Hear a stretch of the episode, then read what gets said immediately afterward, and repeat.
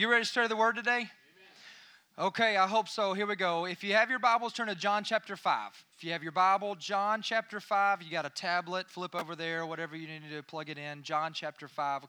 I'm going to be preaching the first, the first message of two sermons uh, on a, a, mini series, I guess, uh, on, and I'm, I'm calling this series Offenses. Okay, Offenses. Um, and I'm going to say this right out of the gate uh, this message and this series was for me. This is, this is something that the Holy Spirit has been doing a work in my life over this message that I'm bringing to you today and tomorrow, uh, next Sunday, if the Lord will allow me. Uh, I've been dealing with it for several years, uh, but I know in my knower uh, that others need the truth of this message. I know that we do. Uh, this is what I call a heart message, in a sense because it may cut to the heart. It cut to my heart. And it may address some of the struggles that you might be having. One of the most deceptive and insidious kinds of bait is something that every believer encounters, and that's offense. Offense itself is not the problem. In a fallen world, we should expect it. The problem comes when we pick up the offense and allow it to take root in our hearts, and then we become offended. There's a fruit that comes from offended people. It's hurt, anger, sometimes outrage. Hurt people are often jealous people. They harbor resentment, bitterness, hatred. And one of the key things that happens is there's a lot of striving that goes on in someone who is offended. When we take offense and become offended, we take the bait of Satan and his traps that turn our focus off of the person of Christ and onto ourselves and the wrong that has been done to us. And that's where the enemy can hold us in bondage and stop us from moving forward in our lives. I know because I've experienced it. The title of this message today is The Choice healed or hurt. Healed or hurt.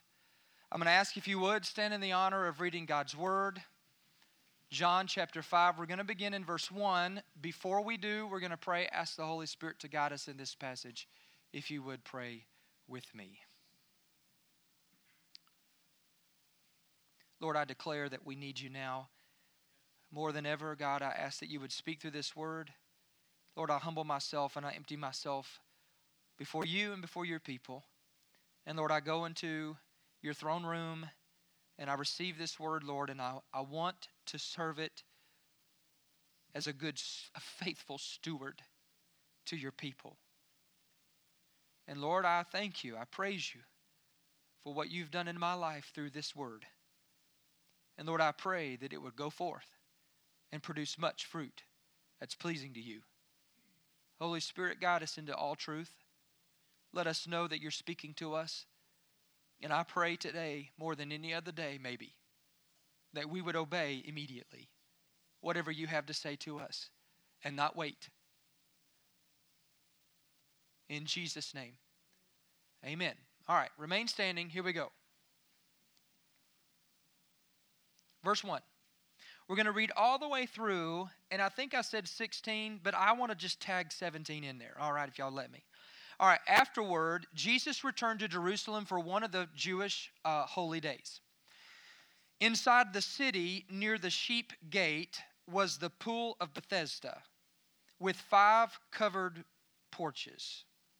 Crowds of sick people, blind, lame, or paralyzed. Now that's important. We'll come back to that. Lay on the porches. One of the men lying there had been sick for 38 years. When Jesus saw him, look at this, he knew he had been ill for a long time. Jesus just knew that.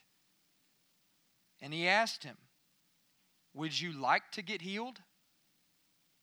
I can't, sir. I can't, the sick man said. I don't have anybody to put me into the pool when the water bubbles up. Now, hold on just a second. Stop, just say it. Let me go back. Some translations, this particular one, it omits part of verse 3 or verse uh, 4. And I want to pick that up. I, I have it in the footnotes here. Anybody notice that, by the way, when we were reading? Okay, so here's what verse 4 says. So, verse 3 says, Crowds lay by the blind, blind lame, paralyzed, lay on the porches. And then verse 4 says, waiting for a certain movement of water. Now that's important, that's why I want to come back to it. For a certain movement of water, for an angel of the Lord came from time to time and stirred up the water, and the first person to step in after the water was stirred was healed of whatever disease he had.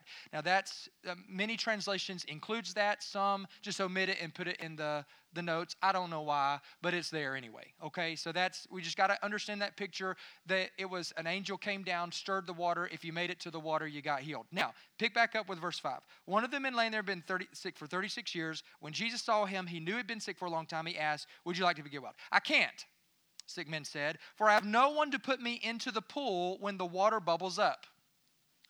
Someone else always gets there ahead of me. And Jesus told him, Stand up Pick up your mat and walk. Instantly, instantly, the man was healed.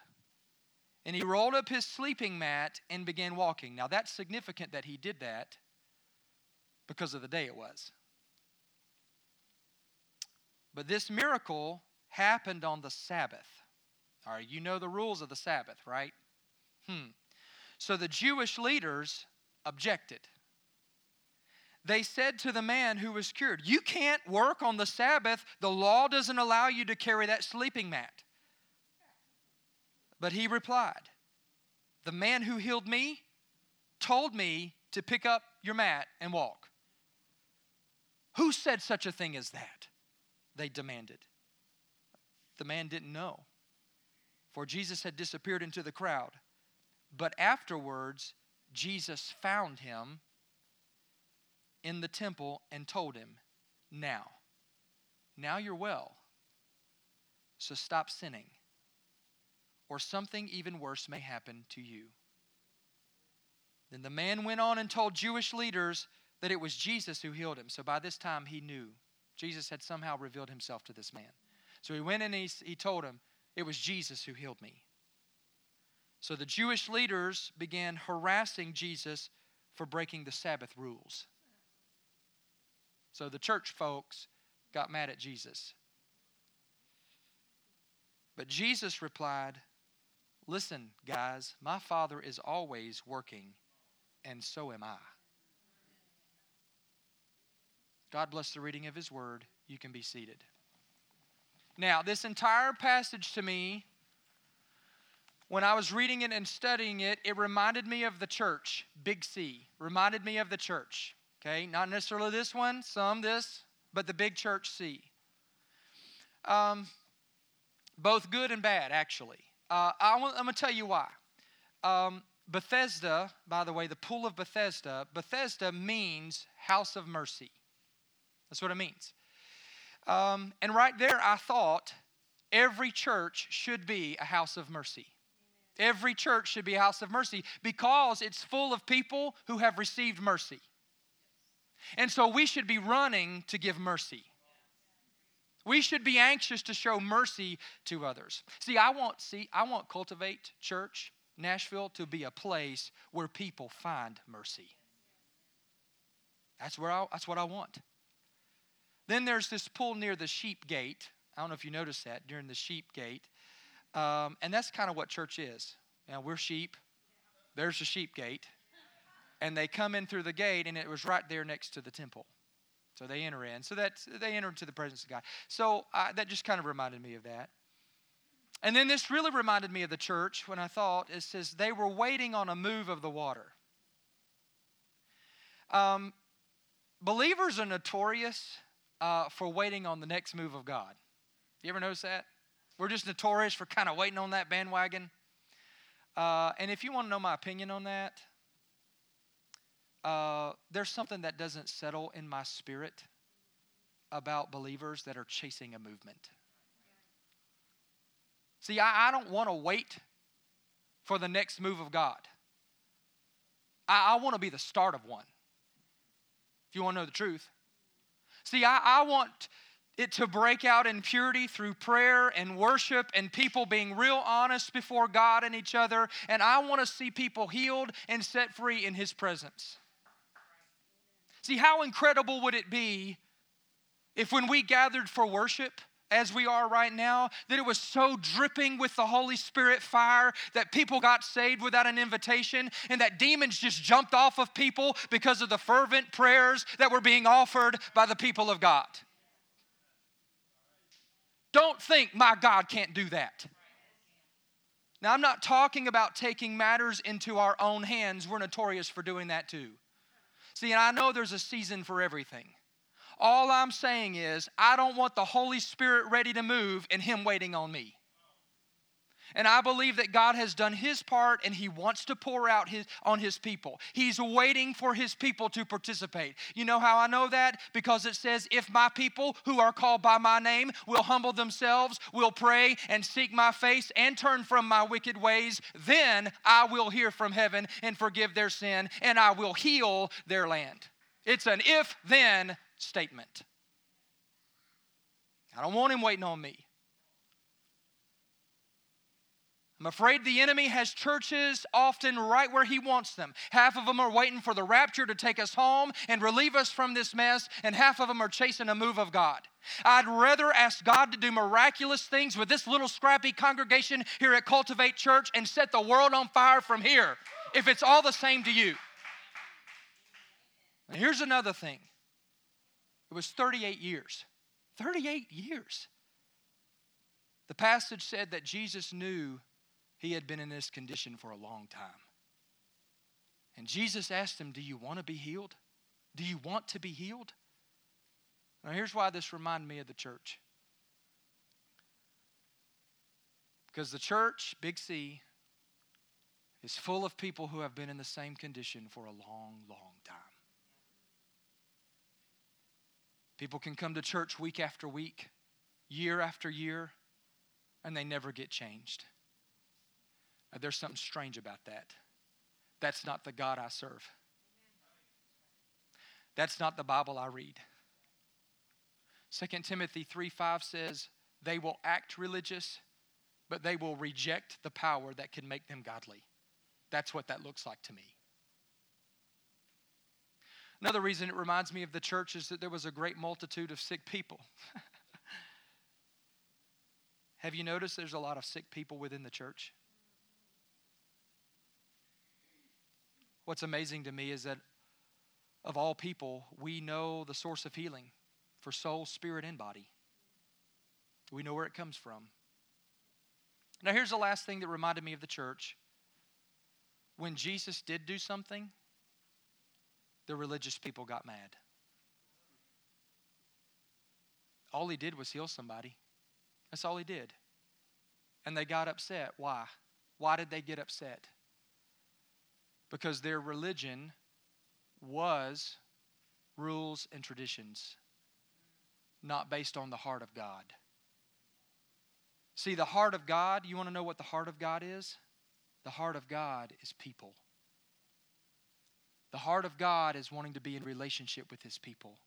That's the heart of God, not the trappings of religion. I tell you, Jesus, man, he didn't have much to say good about religious folk.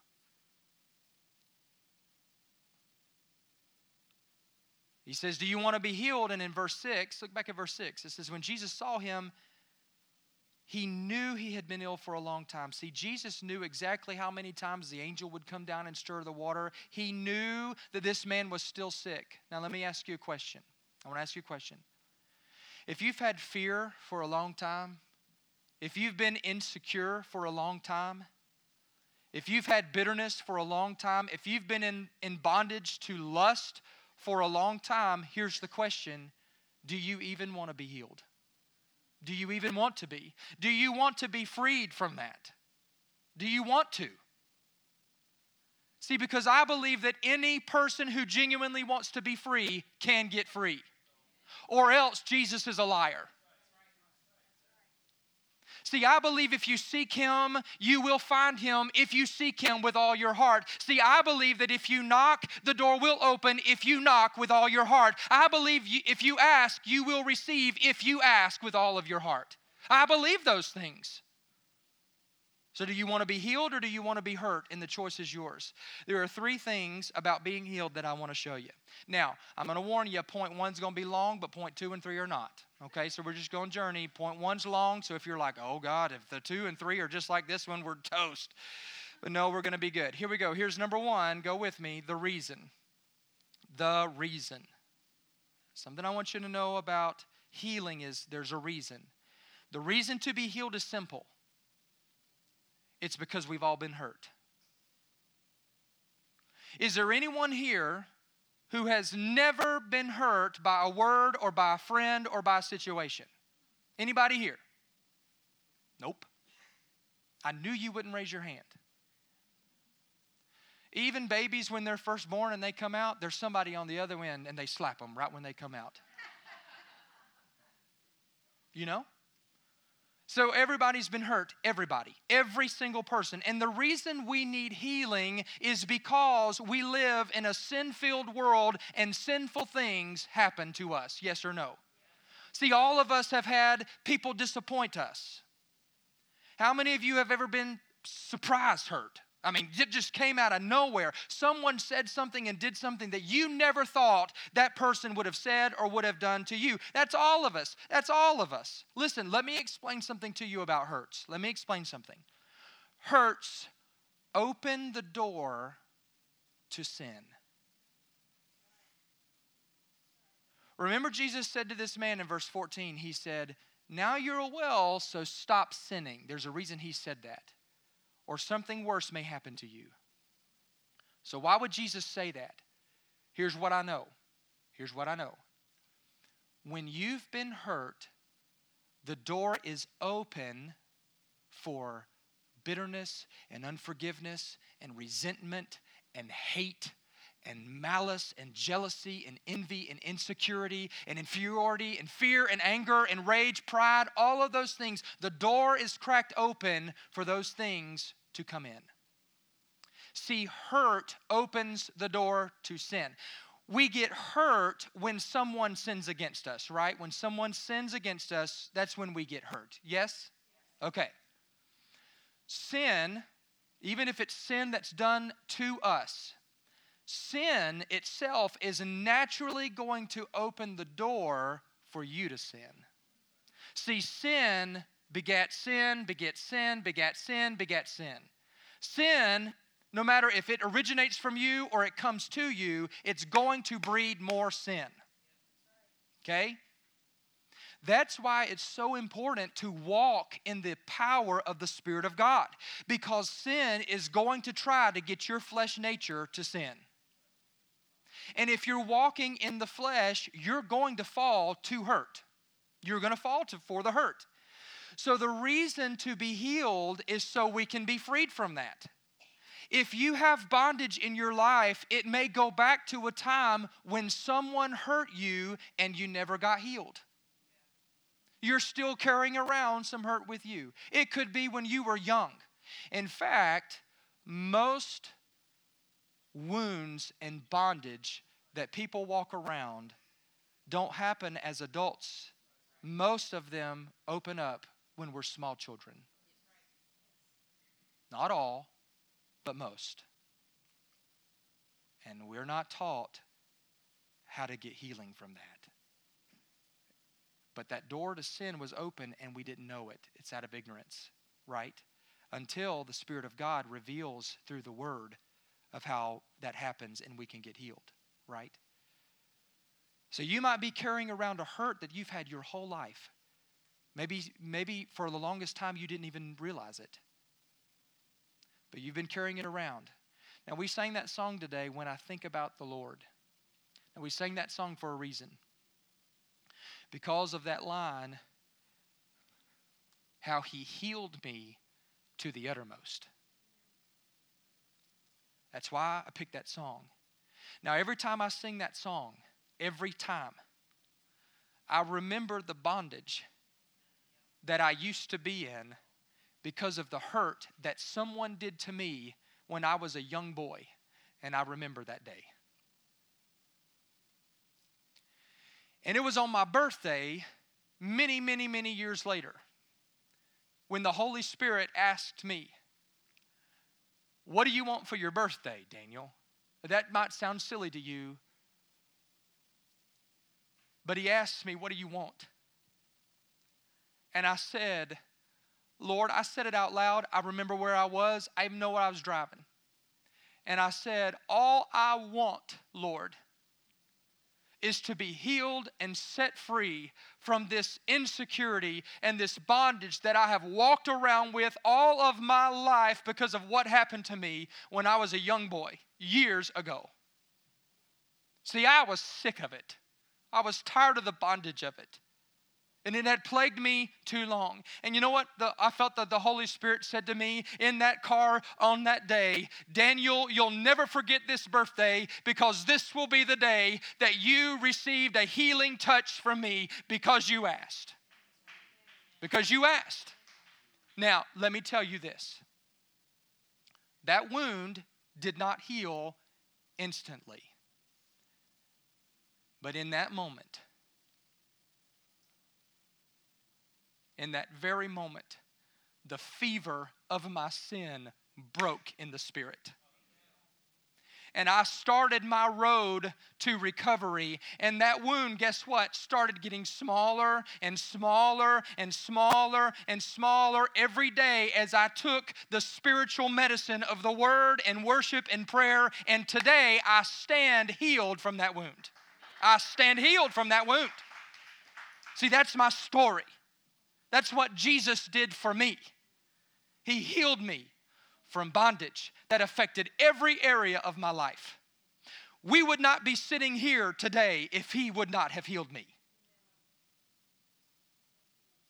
Listen, sin, the door that was open to sin, sin made me sick. I was running a fever. I had a sin infection that was killing me on the inside. That's where some of you are today. You're running a spiritual, mental, emotional fever because of a wound that got infected because of sin. Jesus, the great physician, came to heal that wound, and your fever can break today. Your fever can break today. Now, I want you to look back at verse 3 for a second. It says, Crowds of sick people, blind, lame, or paralyzed, lay on the porches. Why he chose those three, why it was just those three things, I don't know. But I want us to apply that spiritually today. All right? So, what about when it talks about blindness, what about spiritual blindness? See, because of past hurts, many times we're spiritually blind. See, sin blinds. So we don't spiritually discern what's going on around us. We, we don't. We might think one thing's going on, but it might be something else. And we'll say, and I've heard it before, I've even said it before, if I could have seen what was happening spiritually, I may have responded to somebody differently than I did. If I would have just known now what I, uh, what I knew, if I'd have known then what I know now, I would have responded differently. Now, you need to know this spiritual blindness comes from hurts that haven't healed. It comes from hurts that haven't healed. And, and we view what someone does or says to us through the lens of our hurt. We do. So wounds cause spiritual blindness. Well, wounds cause spiritual lameness. He said, he said blind, lame. Look at Galatians 5:16. You don't have to turn there. I think it'll be on the screen. But there's spiritual lameness. And it says, I say then, when you walk in the Spirit, I say then, walk in the Spirit, and you will not fulfill the lusts of the flesh. So, what would spiritual lameness be then? What would it be? If you're fulfilling the lust of the flesh, you're not going to be able to walk in the Spirit. You follow me? And if you're not able to walk What are you? You're lame.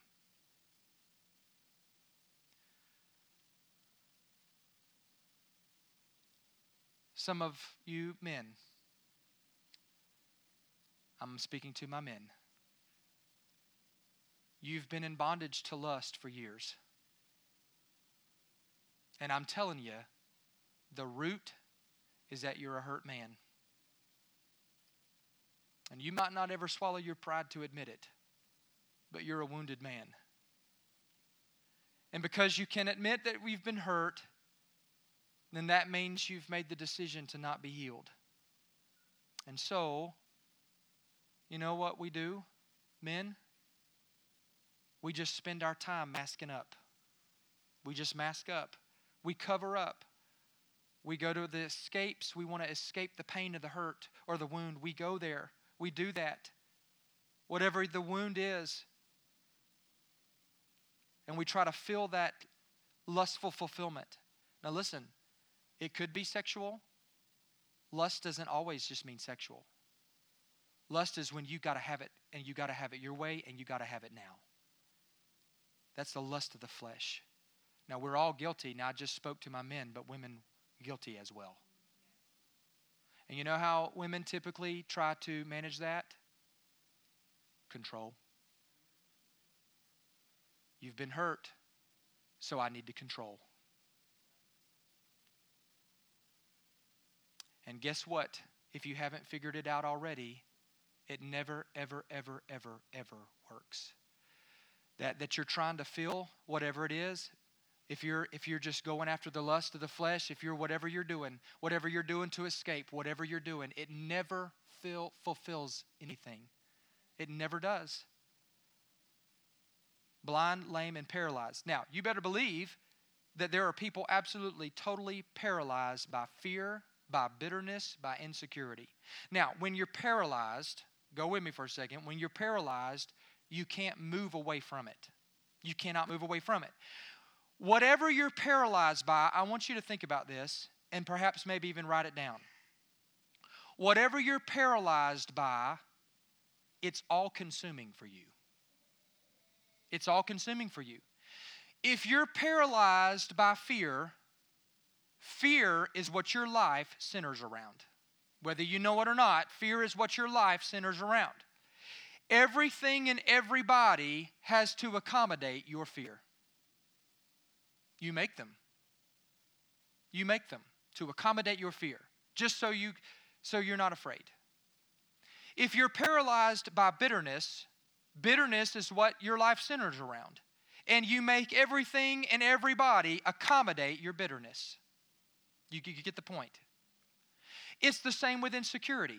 If you're insecure, you're going to do things to make everyone deal with your insecurity. You do. Now, listen to me. God is saying today, church, hear me. God is saying today, do you want to be healed from this? Do you want to be healed from this? See, here's the truth. When we live so long with something as a way of life, we get used to it. You ever experience ever experience that? You just live with something so long you just get used to it? See, so someone who's angry, take someone who's angry, and then they just pick fights all the time. I mean, they just picking a fight. No matter what they do, no matter what conversation. Anybody ever know somebody like that? They're just picking, they pick, pick, pick, pick, pick, they gotta pick a fight. See, they're so used to that feeling. They're so, they thrive off of that tension and that drama in their life. And, and if so, anyone says, Aren't you tired of all the drama and their tension? You know what they would say? Tired of what? What are you talking about? You know? See? Now, hear me. That's what we say sometimes to God. Because He'll ask us about these things that we hold in bondage. He'll come to you and He'll say, Do you want to be healed? And so you've been dealing with it for so long, you say, Healed from what? I had, had no idea I was in bondage. What are you talking about? You've dealt with it for so long, you've just centered your life around that bondage.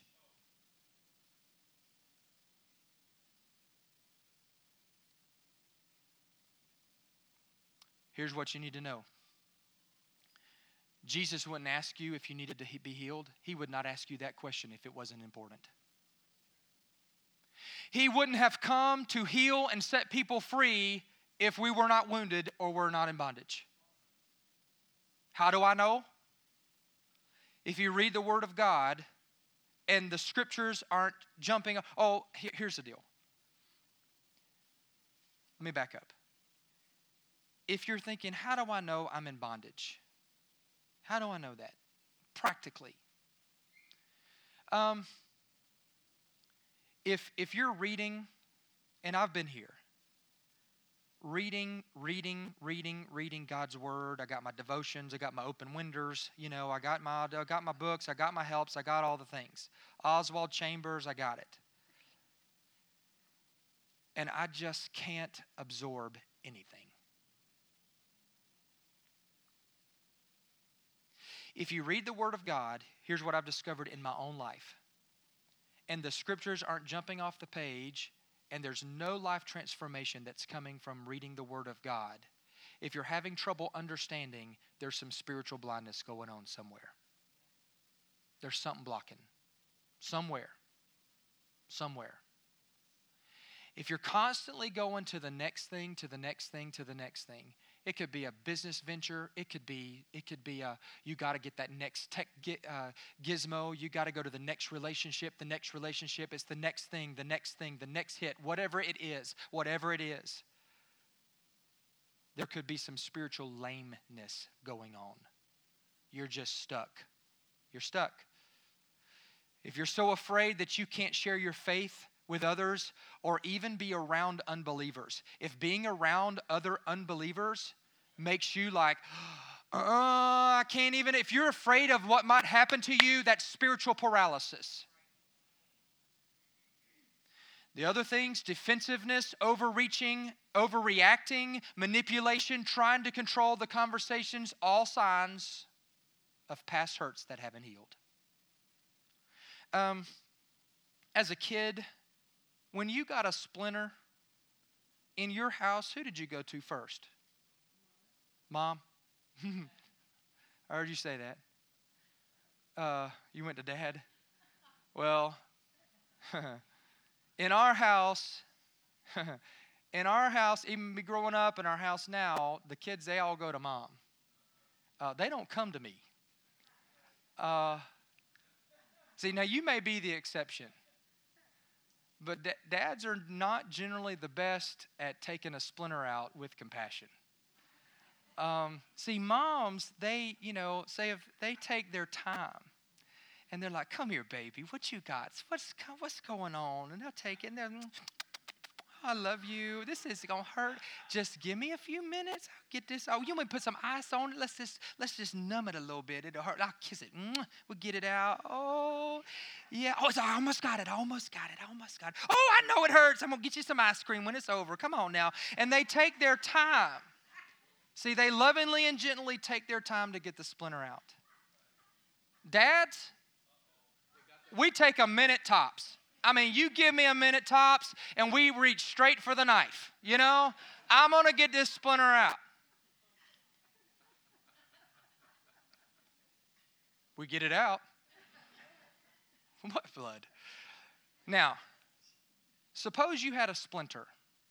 Suppose. But you didn't want the pain of getting it out. So you didn't show it to anybody. You didn't go to mom, you didn't go to dad, you just had this splinter. You didn't tell anybody, you just left alone. What can happen if you don't get a splinter out? Infection. And when the splinter gets infected, it can hurt a whole lot more when you got to dig that joker out. Doesn't it? All right, I want you to listen to me. Some of us have multiple splinters, some bigger than others. And we haven't wanted to go through the pain of getting it out. But it's a whole lot worse now because it's been in there so, so long. Do you want to be healed? Here's number two.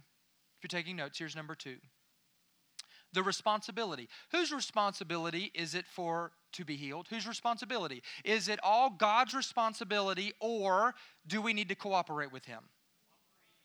We got to cooperate. All right. Now I want you to turn over to Mark 3. Mark, uh, chap, uh, the book of Mark, chapter 3. In verse 5, it says this Jesus said to the man, now this is talking about another paralyzed guy, by the way. Jesus is another healing, not the same guy at Bethesda, a different one in Mark. And he said to the man, Stretch out your hand. So this guy had a paralyzed hand. And he stretched out his hand, and his hand was restored as whole as the other. All right, so that's the miracle that Jesus did. Now, uh, when Jesus said, Stretch out your hand, what if the man said, I don't want to? I don't want to. And this man had a withered hand, scripture says. What if he would have said, I don't want to stretch out my hand. I don't want someone to see my imperfections. I don't want to highlight them. I don't want to underscore it now. I don't, I don't want people to see my weakness. See, sometimes that's what we do. I don't want to go to the altar. I don't want to tell anybody about my bondage because they'll see my weakness. If you want to be healed, you have the responsibility to cooperate with God in the healing. You have the responsibility. See, God has a part and you have a part. His work is the healing, but your work is the faith and cooperation and obedience with Him. When He says, stretch out your hand, stretch out your hand. When He says, pick up the mat, get up, pick up the mat, and walk, guess what your responsibility is? sit there and wait for him to raise you up and push you forward and put the mat in your hand? No, your responsibility is to do exactly what he said get up, pick up the mat, and start walking. Cooperation with God. Now go back to John 5, verse 8. This is our passage. He, J- Jesus said, Stand up, pick up your mat, and walk. He told this man three things. First, he told him, Get up. Funny enough, when Jesus said to this man, Do you want to be healed? the man did not say yes. He didn't say yes. Do you remember what he said? He said, I, I can't because another one steps down when it's when it's my turn and the bubbles come up another uh, when they come up that someone steps out in front of me and i can't get down there for somebody to help me what was that what did he give jesus an excuse he gave him an excuse. See, I heard it, and you raised the question, Do you want to be healed? And somebody will say, Well, I've been to a million counselors and none of them have worked for me. I'm done with that. I'm through with it. I, am not going to do that. Or, or no one will help me. No one will take care of me. My friends won't help me. The pastor won't call me. Them, no one, everybody's against me. I mean, I'm trying, but nobody's, nobody. All right, listen to me. That's called a victim mentality. It's always someone else's fault that you're wounded. That's what this guy was saying. Jesus was saying, You've been doing this charade for 38 years. Do you even want to be healed? Do you want to be healed? And Jesus said, Get up, man. See, I don't know that Jesus was like, Get up, pick up your mat, let's go for a walk. I don't think Jesus was that way. I, I think he was like, Get up. Do you want to be healed? And then he gave his excuses. Jesus don't handle excuses too well, I know that. And he was like, Get up. The second thing Jesus told this man was pick up your mat. Do you know what that means? Do you want to know what Jesus was asking him to do when he said he told him to pick up his mat? He was telling him to go against the religious the religious rules, the religious customs of the day. He was telling him to go against the preachers in his church. Now, do you know what the preachers of his church said? You, you heard it. They said, You can't do this. You cannot be healed today. You cannot do this. Not this way. This is not the way that we do healing around here. It's against the rules. Put the mat down. You're breaking the rules. Not today. You want to know what that man said to them? I love what he said. He said, I'll beg your pardon. The one who healed me told me to pick up the mat and walk. I was at your church, thank you, Pastor, for 38 years under your religious rules, and they didn't help me none at all. You haven't helped me out one bit. But the one who healed me just now, he filled me with the Holy Spirit and he set me free and laying from around here. I'm going to do what he said. If it's all the same to you, I'm going to follow him. Now, I want you to hear, I want you to hear, if you're to be healed, you're to have to live by grace and not the law. You're gonna have to tell the religious spirit that has you bound by all of your rules and traditions, this box that you've put God in that's stopping you from your healing, you're gonna have to tell it to take a hike. And when it comes to people who hurt you, see, the law says an eye for an eye and a tooth for the tooth. That's what the law says. Grace says turn the other cheek. In other words, the law says get revenge. Grace says you're going to have to forgive. If you're and if you're going to be healed, you're going to have to live by grace. Now, the third thing he told him was walk. Just walk. Do something. Go somewhere. Here's what I think he was saying to him Guess what? It's time to move on. It's time to move forward in your life. It was 38 years. This guy was right there, crippled by the water, blaming others, always the victim, no one to help him. And it seems to me, just me, if the guy wanted to be healed that bad, couldn't he have just you know, inched his way down to the edge of the pool. And when the bubbles stirred up, he could just roll on in there. I mean, I would be, if I wanted to be healed so bad, I'd be like, I'd have my toe right there. And if I asked for help at all, I'd ask for someone to just kind of hold my toe up, really, so I don't get tired. Because when the bubbles, man, I'm getting my foot in there. If I were desperate enough, right?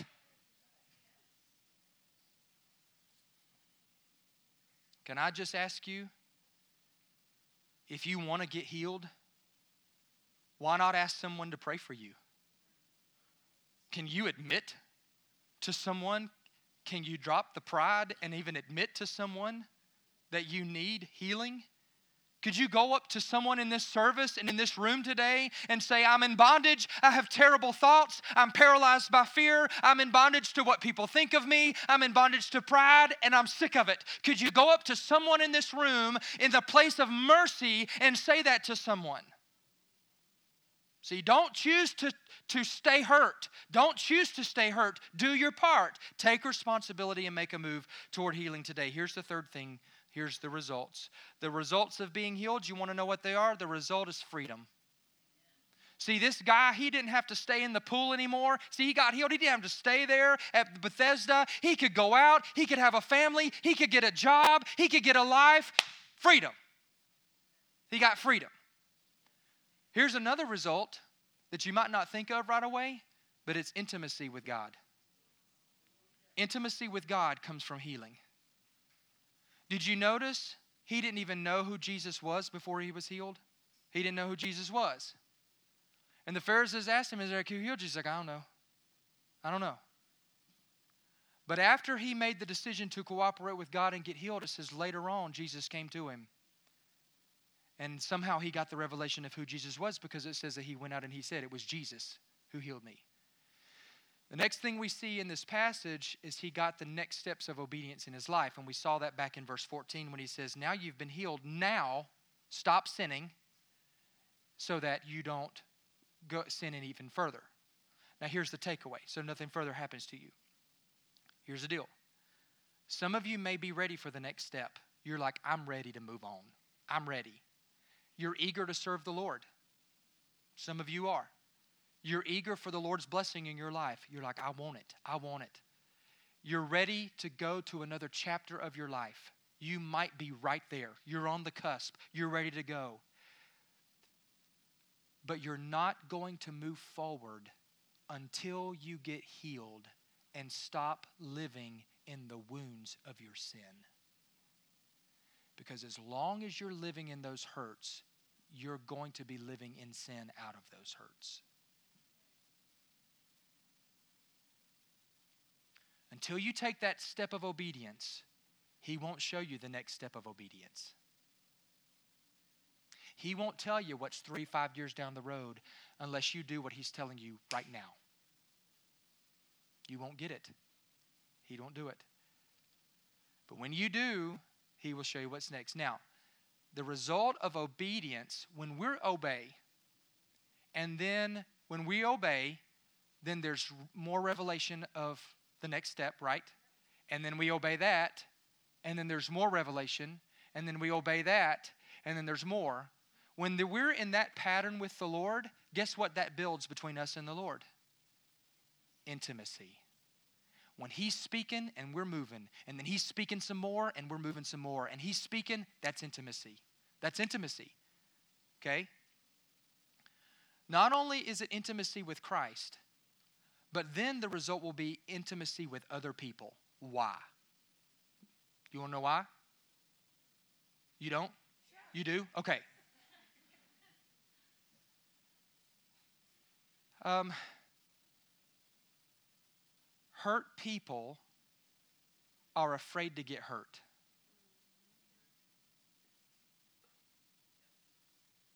Healed people will risk relationship. You follow me? Hurt people are afraid I can't get hurt. So if you have relationships, they'll have their limits. Healed people will say, I'll risk this relationship because if the person in this relationship lets me down or disappoints me, I've got someone who will never disappoint me, and I've got a relationship with the person who can heal me. That's what a healed person can say. I'm going to tell you something that I've learned to be true over the years, and I want you to, I want you to remember this. The more wrong the other person does to you, if there's a scale of that, in your eyes, the more wrong that somebody does something to you, the more you get blessed for forgiving them.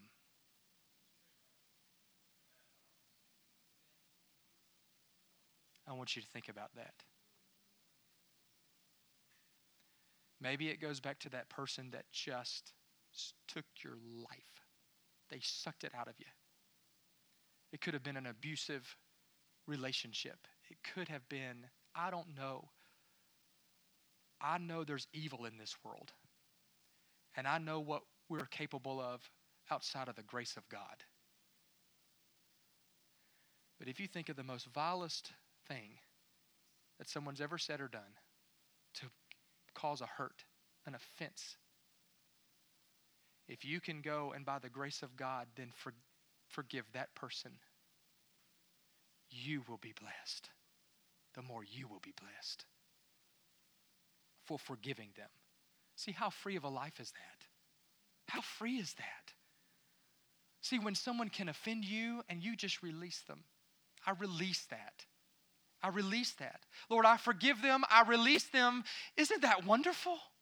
Isn't that wonderful? See, that's the best life. That's the best life when you can be. I mean, I just, it's my dream. We can be sitting on a porch, rocking, sipping some tea or whatever, and I'm like, I don't, I, I love everybody. Um, they called me, you know, ugly the other day. I released them. I don't care. I am ugly, you know?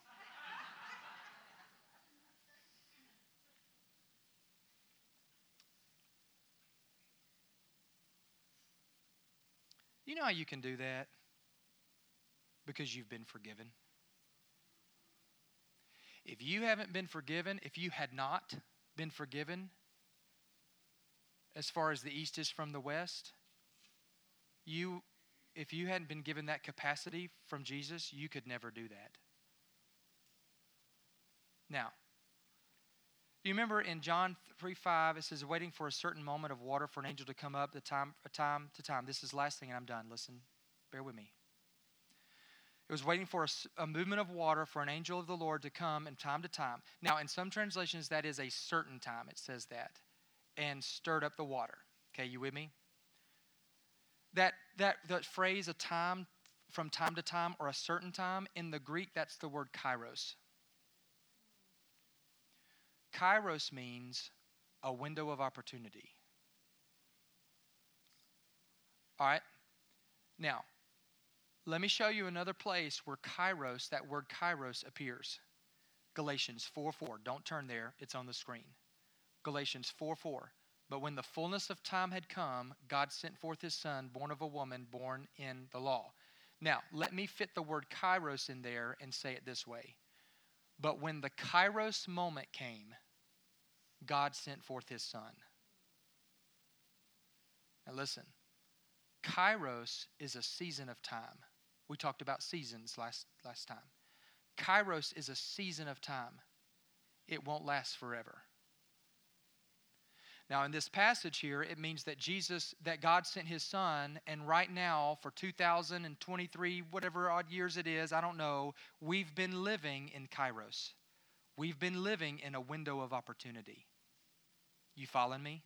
We're living in a window of opportunity. Will that window always stay open? There will come a time when the Lord's coming again, and that window will be closed. It's called the church age. We're living, okay? You don't need to wait for a sign from the Lord or an angel to stir up some bubbles. You don't need to wait for a movement because Jesus has already come. See, He's already stirred up the waters. He came with healing power, He came with it already. He came. All you need today is exactly what that paralyzed man needed and what he got that day. All you need is a touch from Jesus. That's all you need. That's all you need. Now, I want you to hear me. The kairos is now. The kairos is now. Right now, you're living in a window. You're living in a kairos moment. Why on earth would you wait for the other side of eternity to be healed from a wound when you can live on this side of eternity healed from a wound? Why would you waste precious eternity time? Why would you do that? Why would anybody do that except for the blindness of sin? Except for the blindness of sin or paralysis or lameness. Why would you do that? Kairos. The time is now.